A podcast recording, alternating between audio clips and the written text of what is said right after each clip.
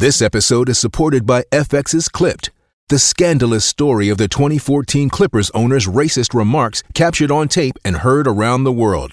The series charts the tape's impact on a dysfunctional basketball organization striving to win against their reputation as the most cursed team in the league. Starring Lawrence Fishburne, Jackie Weaver, Cleopatra Coleman, and Ed O'Neill. F X's Clipped, streaming June fourth, only on Hulu.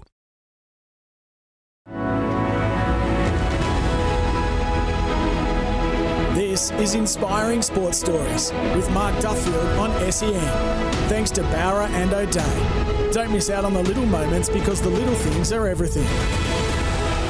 This is Inspiring Sports Stories, thanks to Bowra and O'Dea. Today we've got a special guest with us, Scott Watters. He's had a many varied and accomplished career in football. He was a great player, a great junior player actually, with one of our most famous Teal Cup teams back in the mid nineteen eighties. He was an inaugural member of West Coast's first grand final team in nineteen ninety-one, an inaugural player at Fremantle, a valuable player at Sydney, a premiership coach at Subiaco and an A F L coach at St Kilda, as well as a successful assistant coach at Collingwood. He's had an unbelievable career in footy. He's doing valuable work in the community now. Scott, welcome. Duff, how are you? I hope you're well. I am, mate, and I hope you are too. Uh, you still based in Melbourne these days?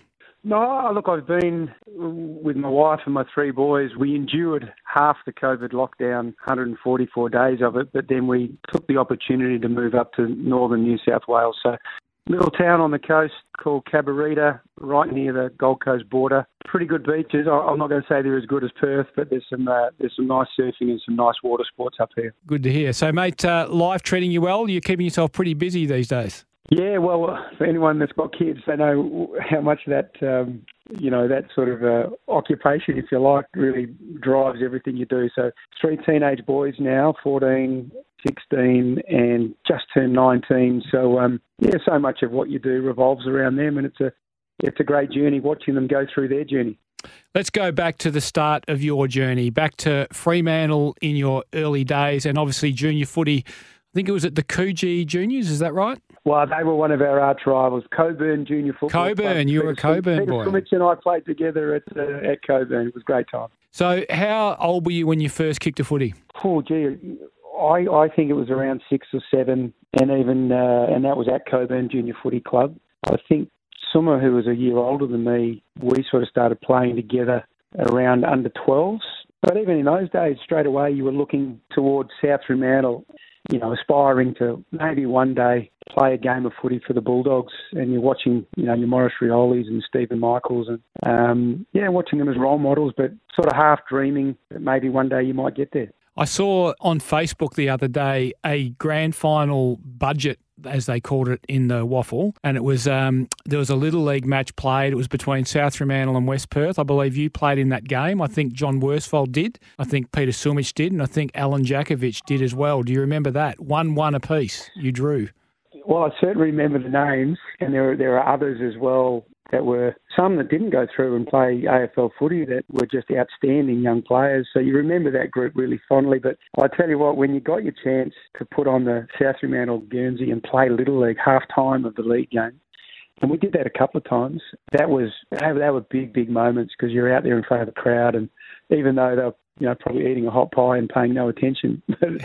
They were huge, huge moments, huge moments. And all of those players you just mentioned were already becoming really good players, and they were great mates. So it was just a, a special time. So you mentioned the Coogee were the great rivals. You were playing at Cockburn. Who was running around at Coogee? Well, Coogee were one of, so um, obviously Glenn and Alan Jakovich. Um, Glenn was a bit younger, a couple of years younger, but um, Alan Jakovich was the key player for Coogee. So there was always that bit of rivalry, but at Cockburn we had a really strong side. John, Johnny Worsfold played for South Fremantle Junior Footy Club, so we always had some great battles there. And then you'd play your, um, it wasn't your Little League, it was, they used to call it combined footy, so you'd then go up against South Fremantle District would play against, you know, West Perth, and that's where you bump into a Chris Lewis or a Claremont, and all of a sudden you'd play against a Guy McKenna for the first time. So, you know, we all ended up becoming great teammates, but um, we probably were adversaries uh, at a young age and then came together at West Coast. And you mentioned that South Fremantle were a powerhouse back in those days. Who were your childhood football heroes, Scotty? Oh, look, I would hitchhike into Fremantle and try and find a hole through the gate behind the goals, um, hoping that a footy had come over and you'd, you'd pinch your footy and run home with it.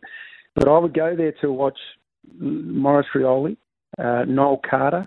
Noel Carter was an unbelievable, a very skillful centreman. Um, used to love him watching Noel, Noel train.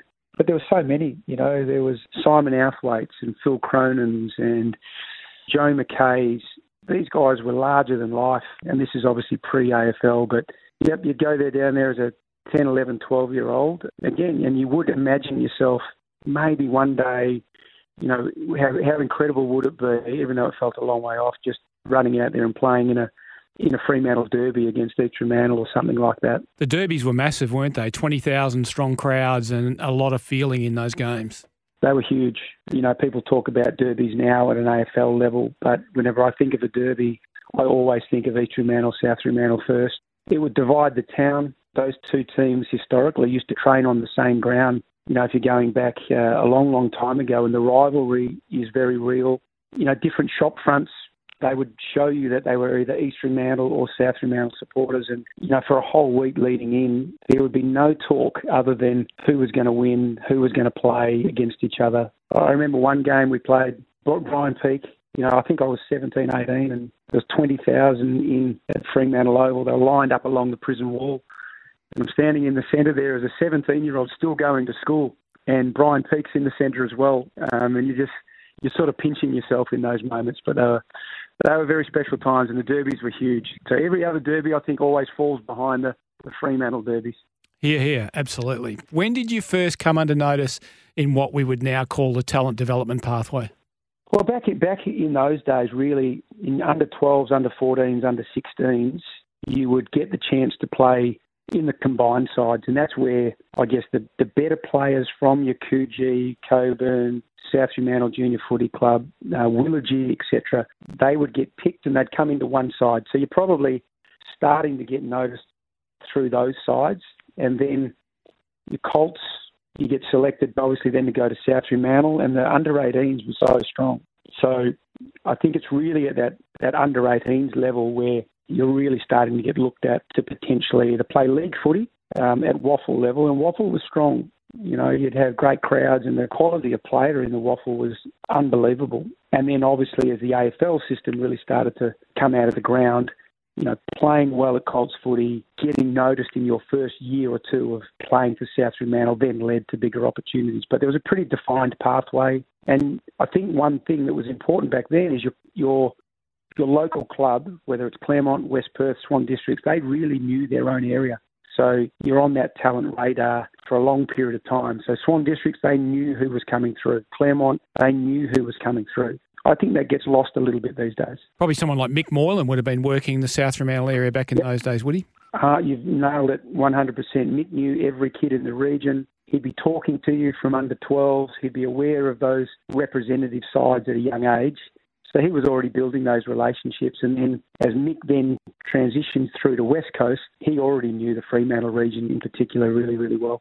The nineteen eighty-five Teal Cup team is one of our most famous junior teams ever. Coached by Grant Dorrington, we win the national titles in Perth. Tell us what you remember about that.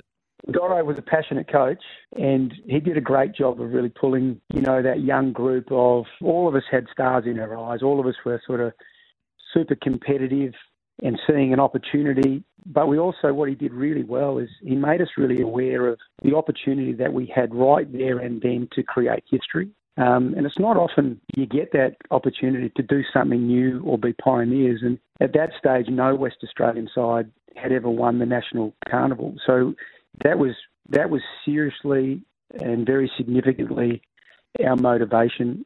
And we had a We just had an unbelievably talented and committed group that came through. And again, I laugh now, but the Magnificent Seven, Guy McKenna, right? So superstar, went on as an A F L coach. John Worsfold, you know, revered leader, went on uh, A F L coach. Peter Sumich, coached at Waffle level. Chris Waterman, coached at Waffle level. Chris Lewis, et cetera. Not only did they have a great impact at under eighteens, if you actually look at what that group contributed over you know, twenty or thirty years, I think they've all made a, a really significant contribution. Absolutely. And of course, on top of that, there was also Paul Pios, who I think was probably the centreman and uh, the pivot in that team. And uh, and Alan yeah, Jakovich was a member of that team as well. Yeah, and I think Chris Waterman, I, I, I needed to mention as well. There were some terrific players. There's other players too, like a Brad Graham, for instance, that came through South Fremantle system. Unbelievably talented, star player, but then actually chose really to go down the, the, the horse training industry. He easily could have played A F L footy. So there were many in that side that maybe don't have the, the reputations of the, the seven or eight you mentioned, but geez, they were powerful contributors. And again, it's a team that gets the job done. It's never five or six. We'll take a break there and we'll be back to talk to Scott about his uh, his integration into the West Coast Eagles. This is Inspiring Sports Stories, thanks to Bowra and O'Dea. Don't miss out on the little moments, because the little things are everything.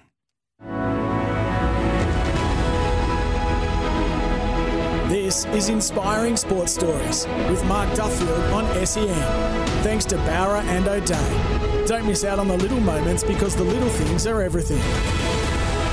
This is Inspiring Sports Stories, thanks to Bowra and O'Dea, and we're talking to Scott Watters. Scott, we're going to move on to West Coast, but before we do, I think the last game of those Teal Cup Championships back in nineteen eighty-five, you played it as a curtain raiser to a big waffle game, didn't you, in, in front of a big crowd? Yeah, we did. Leaderville Oval, sorry, East Perth's home ground it was, and it was um, Perth, we had a great turnout yep. too. The, yeah, the W A crowd really came out, because I think they there'd been a lot of obviously a lot of reporting around the opportunity, and it was um, it was a really significant day. And again, that crowd got to see some players who then went on and ultimately probably shaped a lot of West Coast's early success, without doubt. So you would have been. When did you start playing senior footy for South Fremantle, and what do you remember about your debut? For South Fremantle, I was still in high school. I was seventeen, and that was really fascinating. Sort of you're turning up to try and go to school, and then on the Saturday you're playing in front of fifteen or twenty thousand on the weekend. So that was a really surreal experience.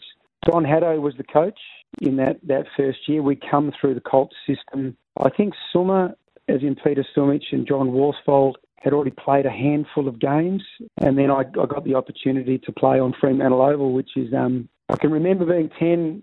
Duff and thinking, if I ever got the chance to play one game of South Fremantle League football, I reckon I would have made it. So it was probably on that day where really all my dreams came true, to be honest. That was my main goal, was just to play one game of footy for, for the Mighty Bulldogs. When did it become um, possible that you were going to join the West Coast Eagles? Well, I had, I was fortunate to win the fairest and best at South Fremantle as as a young player, and that I think that really cemented your reputation. And West Coast were building, and they had some priority picks to help build their list right at those very, very early stages. And, you know, obviously discussions with the club, you're right under their nose, you know, performing at waffle level. And like anyone needs to do, you've got to build your credibility and build your game over years. So, look, I'll forever be grateful for West Coast for, you know, giving me the opportunity. And, um, you know, John Todd was the coach. I was a huge admirer of, of Toddy, being a South Fremantle boy. He used to, his house was only oh, four or five hundred metres away from where I grew up in Hamilton Hill. And as a young boy, I used to go across the park, kick the ball pretty much all day, hoping that John Todd would literally drive past. And in some way, I don't, I don't know where my logic was, but I was, I was hoping that he'd drive past and see me. So then to get my first game under Toddy, no, there was a bit of serendipity about that, but um, he was just, and, and still to me, is one of the greats of, you know, not just West Australian footy, but Australian footy. Where was your A F L debut? Who did you play against? It was about three weeks into the season. I was injured, did a hammy in pre-season, so missed the first two or three games, and it was on a, a Tuesday night. Toddy walked over to me at training, and I know exactly where I was on the ground, and uh, he said uh, his exact words. He said, "How do you think you'd go if you played this week?" And I hadn't played a waffle game that year at that point. And I looked him in the eye and said, "I think I'd go well." And he said, "Well, you're playing." So it was against Fitzroy at the Wacker. And uh, I can, the, the other things that I can remember is in the warm-up running on the oval alongside John Worsfold. Again, we'd known each other for years. And he just, as we were running and doing our warm-up on the wing, he gave me some real reassuring words, basically saying, "Just back your talent." So that coming from a mate just before the bounce down is another moment that I, I really remember. And I was fortunate. I think I had around thirty possessions in my first game, and back page in the West Australian the next day, Duff. It was a, sort of a dream debut in many ways. So, um, but again, just always thankful that a coach in Toddy and a club in West Coast back you in and back your talent in. You need that support. nineteen kicks, nine handballs, twenty-eight disposals, Scott. You play three games that year and you play ten in nineteen ninety. From memory, and I'm going from memory here, but you had a lot of soft tissue injury problems in the early going, didn't you? Look, I, well, firstly, I think, one, I was just very fortunate to still play over one hundred games of, of A F L footy, you know, and that's something I'm, I'm very proud of. But I'm also... I look back and continuity was a real challenge for me from an injury point of view. I missed a lot of footy. I think the most games I ever played in the season was eighteen at Sydney, which, you know, I think I ended up finishing runner-up in the first and best that year, and mainly because I was on the park and got to get some continuity to training. So there's times when I look back and go, geez, it would have been nice to have more durability. But then I look at certain players who have a, a really tough run, like a Lee Walker, three knee reconstructions. So you can sort of sit back and go, well, feel sorry for yourself, but I was still able to, to grind through. Would I have liked to have been healthier? Absolutely. But I'm also pretty fortunate to have had still a long career. You were part of the push into finals in nineteen ninety. You played in the uh, qualifying final and the semi-final. You were part of the push to the first grand final in nineteen ninety-one. What do you remember about those times, because it really was a boom period for the club and for the national competition? Uh, it was just building. You could just feel momentum and hunger building. That group of players, many that we've mentioned, um, also with some really great experienced players and hardened players like Michael Brennan, someone that I've always really thought was probably an underrated leader at West Coast, but there was a there was just a building of a squad. You could really feel it. Even some of the losses, you know, the, the the drawn final against Collingwood, which was, you know, devastating at the time because we felt like we could have won it, you know, and then obviously the being in the game to three-quarter time against Hawthorn at Waverley and then letting that go, all of those moments lead to the hardened performance that you see in ninety-two and really built the foundations of the club. So talent, hunger, drive and a shared purpose and all of those things delivered a premiership, which... um was never easy coming from, you know, you're building a club from ground up. You know, you're training at Guildford Grammar Oval at times with sheep on the oval, and you're, you, you, you know, you, you, you look at what A F L clubs get now, and if you go back to early West Coast days or even early Fremantle days, it was pioneering sort of stuff. Yeah, you did hard yards at two clubs, didn't you, with no real permanent bases. I think the early days at Fremantle, you would have been getting changed in the visitors' change rooms at Fremantle Oval, if that. At times. Yeah, without doubt. You know, the, I love the great facilities that Fremantle have got now.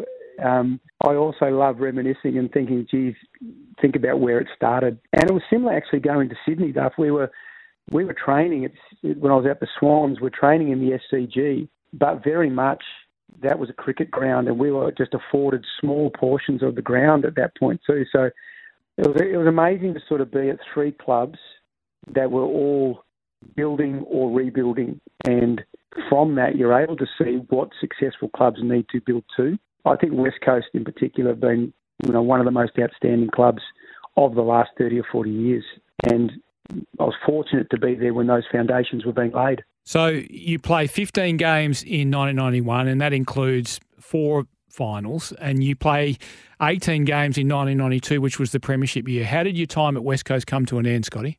Um...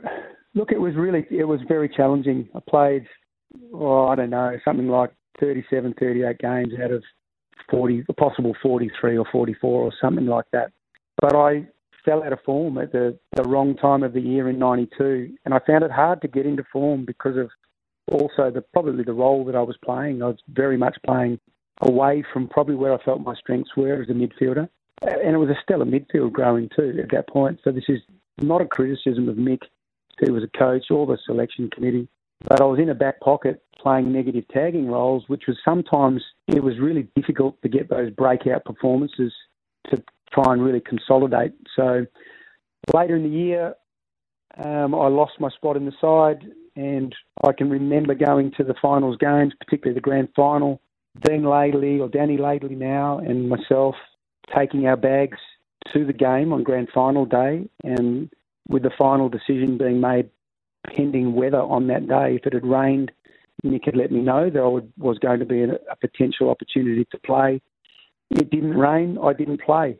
And that's that's just the way it goes. I mean, it's a great opportunity playing footy, but it's tough and it's hard and there's challenges, and that was one of them. So at the end of that year, I really made the decision that for me to progress forward, I felt like I needed the role that was going to enable me to fulfil my potential.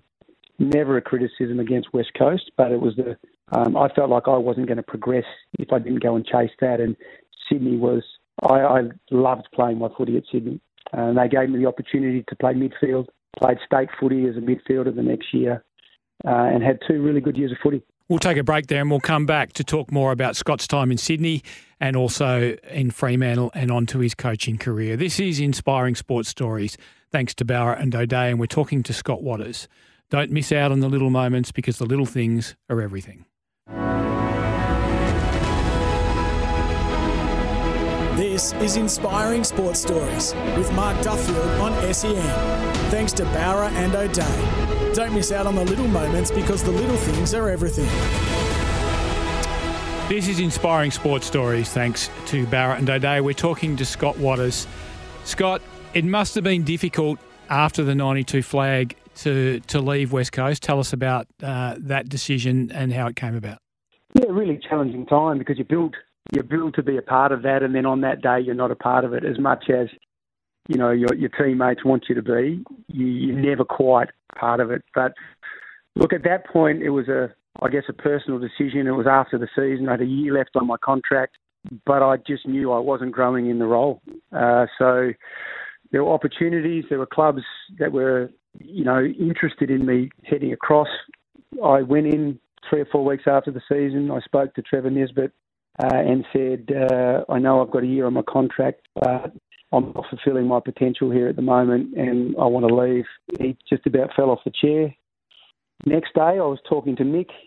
Mick really wanted me to stay, but I'd made my mind up. You know, nineteen, headstrong, but also I, I don't regret the decision either.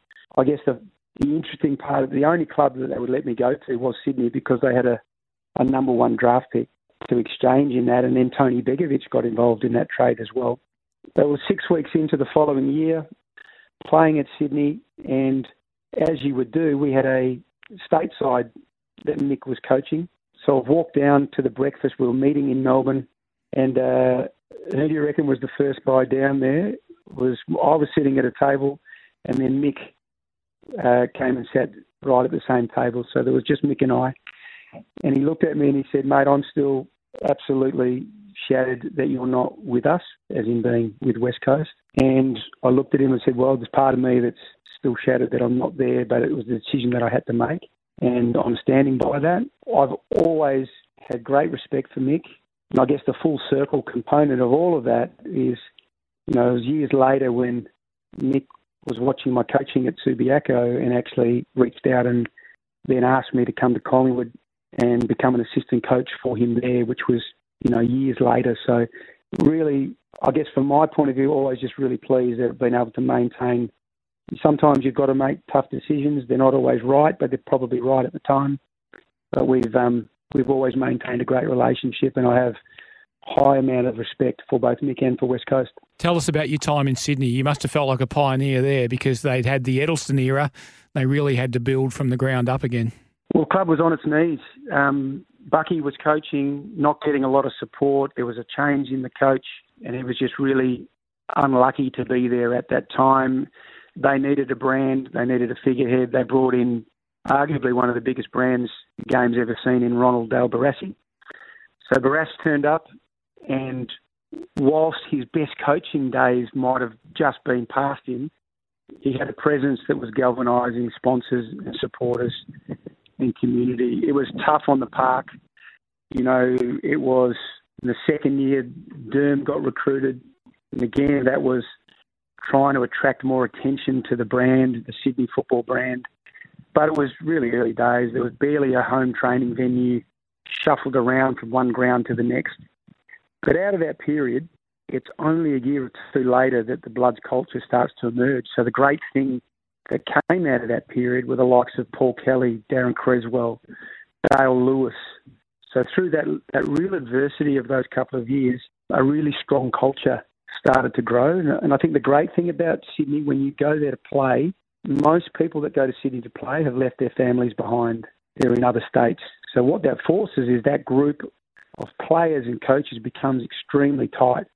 And that's absolutely one of the reasons why Sydney is such a powerhouse culturally um, and maintains such consistency. They're, they are also one of the most outstanding clubs uh, in A F L history. Tell us about the shift to Fremantle for the Dockers' inaugural season in nineteen ninety-five. Well, whenever I think about that, the first moment, there was a game at Waverley halfway through nineteen ninety-four, and Ben Allen and I were good mates and had played against each other many times. And I can remember just shaking hands with him. He was at Hawthorn, I was at Sydney, and it was sort of in the second half of the year. And the lure of, I mean, I'm a, I'm a Fremantle boy. Uh, that's my home.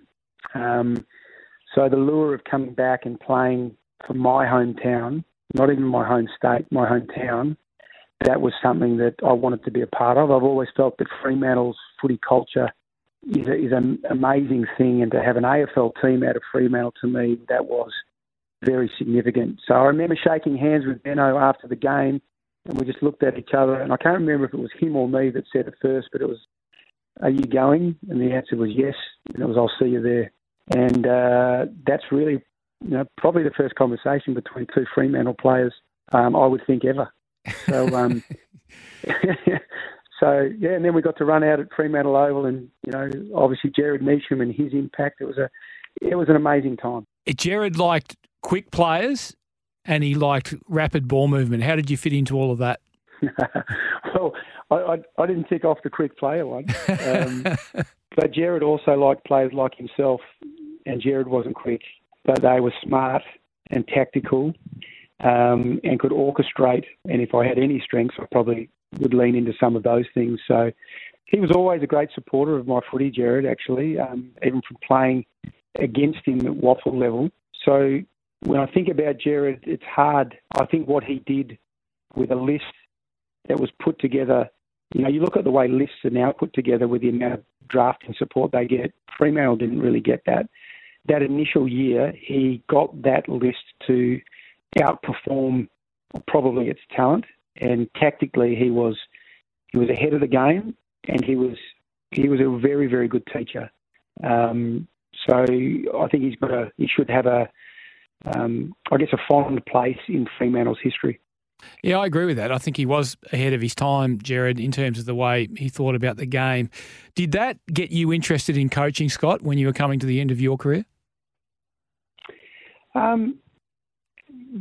Part of it. Um, I can also remember um, I was always interested in, I guess, not just being a player, but how good sides tick. Um, but I remember there also being a moment where, so finished at, at A F L level, or your body basically finishes with you. And uh, John Todd convinced me to come out of almost retirement and come down and play a few games at South Fremantle. I, I remember saying to Toddy, "Mate, I'm pretty broken." And he said, "Look, you keep yourself fit. You should just turn up in January, come down and get your leadership around the players." Toddy went away for a game that year whilst he was coaching, and he actually threw me the keys to the South Fremantle League team and basically said, "You coach them this week," um, which I did. And I think that lit a fire in me. I had that, I could see that my body was just about done.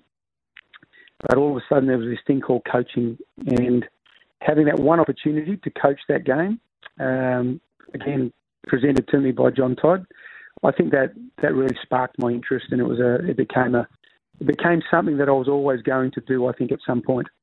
Was that in nineteen ninety-seven, Scott?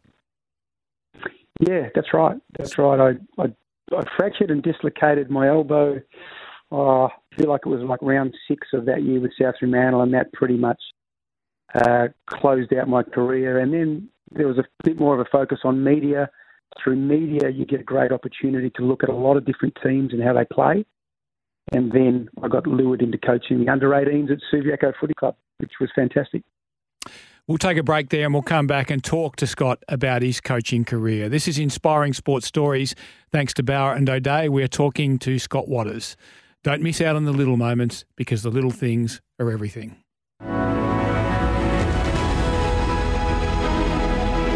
This is Inspiring Sports Stories with Mark Duffield on S E N. Thanks to Bowra and O'Dea. Don't miss out on the little moments because the little things are everything. This is Inspiring Sports Stories. Thanks to Bowra and O'Dea. We're talking to Scott Watters. Scott, so you got your feet wet coaching a little bit at South Fremantle, and then you get the job as the Colts coach of Subiaco. Tell us what sort of coach you were at the start of your coaching career. Well, I always focus very strongly on skills, uh, particularly when you start with eighteens. So, you know, the fundamentals never go out of fashion. So I was very keen for players at both Colts and then at league level at Subi to just have a ball in their hand all the time. Um, you don't get as much time with players at waffle level. So it never made any sense to me that you would just spend all this time running without actually having a football time, a football in your hands. So, you know, from the very first moment we started, the balls were in their hands, and that's the tool of the trade. So um, um, that was always a key fundamental, no matter what level that I was at. If you can't execute from a skill point of view, um, you make it very difficult to play good footy. You had premiership success as a senior coach at Subiaco. How did that come about? Great club. Uh, Peter German, um, who I followed, was a terrific coach. I think he, and also the board, um, maybe even more importantly, is, you know, financially very stable, good board, great setup, good administration, excellent football manager and Andrew McBean. All of those key pillars basically give an opportunity for a coach to coach the talent. Um, so just a really stable, well-organised club. Great leaders. Mark Webb was a good captain. Brad Smith, um, people won't remember, but he'd gone through knee reconstructions, and we rolled the dice with Brad Smith on about round four or five, and it was after three weeks of meetings with the medical staff, um, and he was fit. They were declaring him fit for three weeks, but everyone was too scared to play him because his knees kept collapsing ultimately. So in the end, we said, well, he has to play, and then he just became a pivotal figure over those two or three years, one hundred goals a year. So good senior players. We had great young players come through too. Daniel Rich, Trent Dennis-Lane, Simon White, um, just some really good young players. Always a combination of youth and experience delivers a great result. You mentioned earlier in the interview you reconnected with Mick Malthouse. How did you end up after the premiership success at Subiaco? How did you end up back at Collingwood? Well, I got a, I got a phone call after we'd won two premierships in a row at Subi, and he asked would I be interested in coming across, and I really felt that there was an opportunity still to win a third premiership, which is pretty rare, and I I felt I owed it to the playing group to stay. So I took the risk and said, no, Mick, I'm not I'm not quite ready yet, and I feel like I owe this team a shot to go three in a row. We had a crack at it. We played in a grand final. We got beaten by a better side in South Fremantle on the day, but we made... You know, I'm proud that we played three three grand finals in a row. That's pretty rare. And then, fortunately, Mick knocked on the door again, and it was then the right time to move. And the whole experience of going to Collingwood, huge football club, uh, it was it was a fantastic experience. We played in a not only played in a premiership or played in a grand final, we won a premiership my first year there. So that was one hell of a ride. One hell of a ride. It was the year of the drawn grand final as well, Scotty. Where were you when the siren went?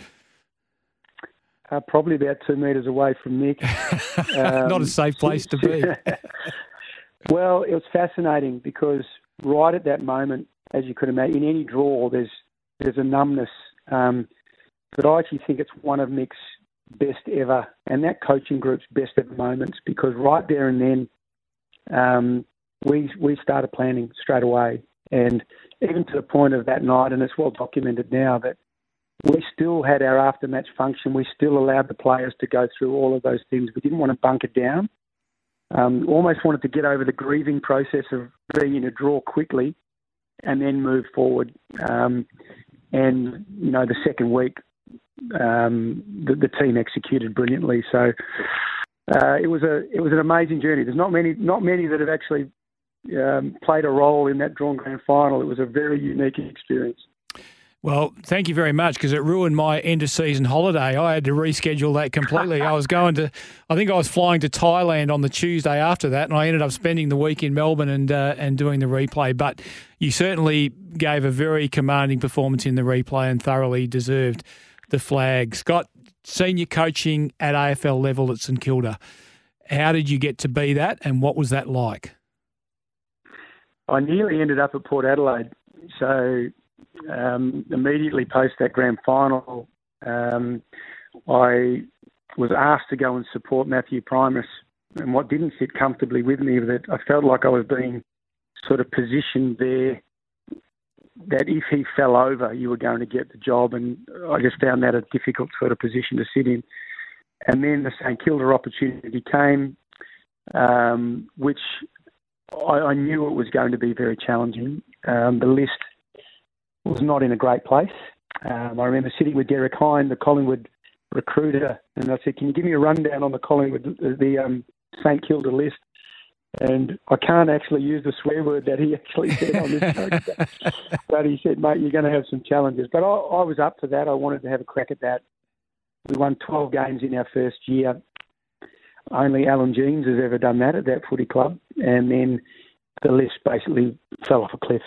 Um So it was it was a really challenging time um, because not many coaches really survive a rebuild of that depth, um, and it was it was the hardest year of coaching really for me, that second year, um, because we couldn't really get the club to articulate how challenging the rebuild was.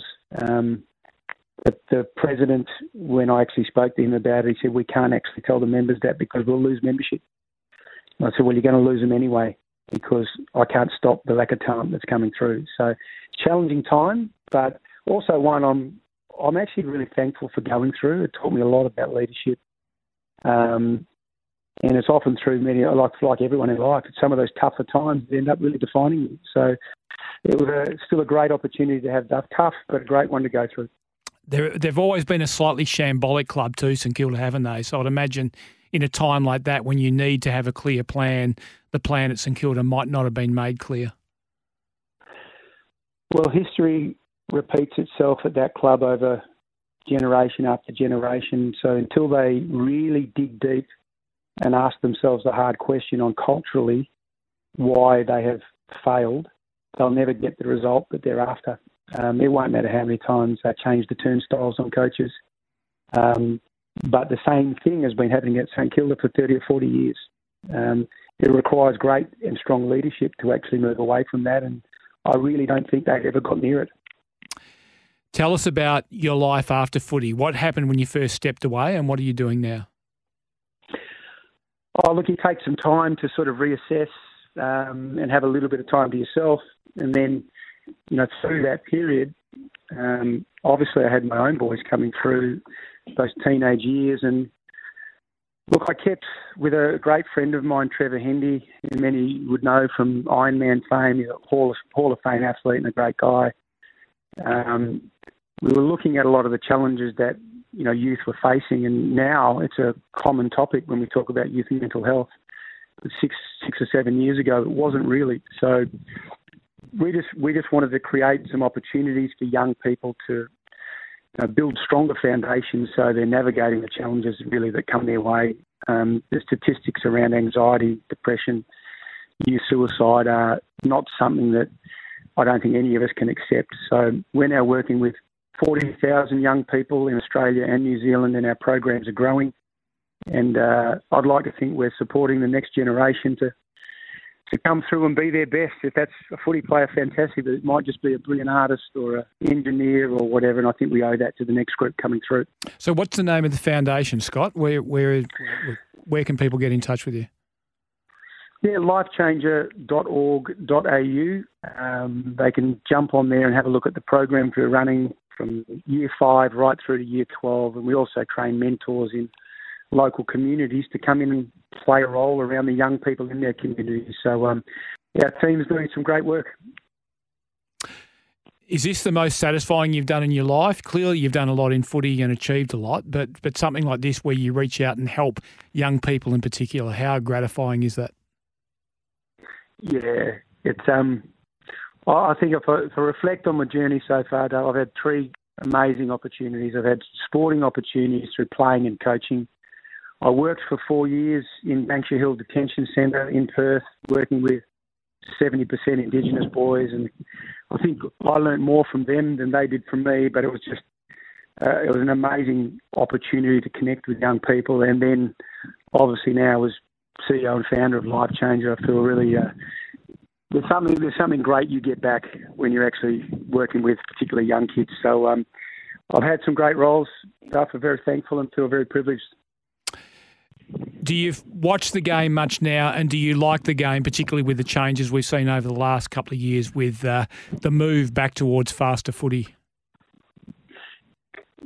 If I say I don't like it, it just makes me sound old. Um, I tell you what I did love. I loved the Collingwood-Port Adelaide game. Obviously, last week, you won't get a better exhibition of footy than that. When it's sometimes I, I miss... Um, the one-on-one contests ahead of the ball a little bit more. I, I do miss a little bit the opportunity to see a, a Peter Matera type actually have a bounce or two on the wing. Um, I think that's still a fair way out of our game. But as far as skill level, their preparation, the fierceness of the contest, I think we've still got a great game. And I think it will continue to evolve. I think some of the changes they've made have loosened it up a little bit again. The six six six rule, I think, is great. Um, so I think they'll, I hope they continue to tinker around the edges without really changing the overall look of the game. But it's still a great game. In fact, I think it's the best game in the world. Couldn't agree with you more, Scotty. Congratulations on what has been a life well spent, not just in footy, but also after footy in helping younger people in our community. This has been Inspiring Sports Stories, and we've been talking to Scott Watters. Thanks to Bowra and O'Dea. Don't miss out on the little moments, because the little things are everything.